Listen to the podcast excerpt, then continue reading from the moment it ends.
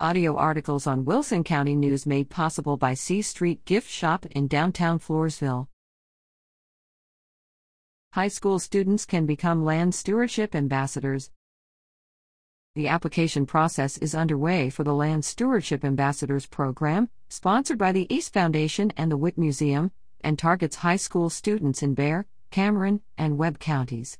Focusing on the importance of land stewardship, civic engagement, and career paths that uphold these principles, the program is reading and writing intensive, featuring a curriculum enriched with interactive learning, career explorations, and in depth studies of stewardship.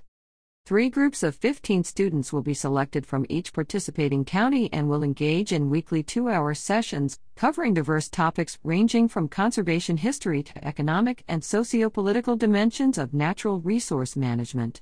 The application deadline is Sunday, October 15th. For more information or to apply, visit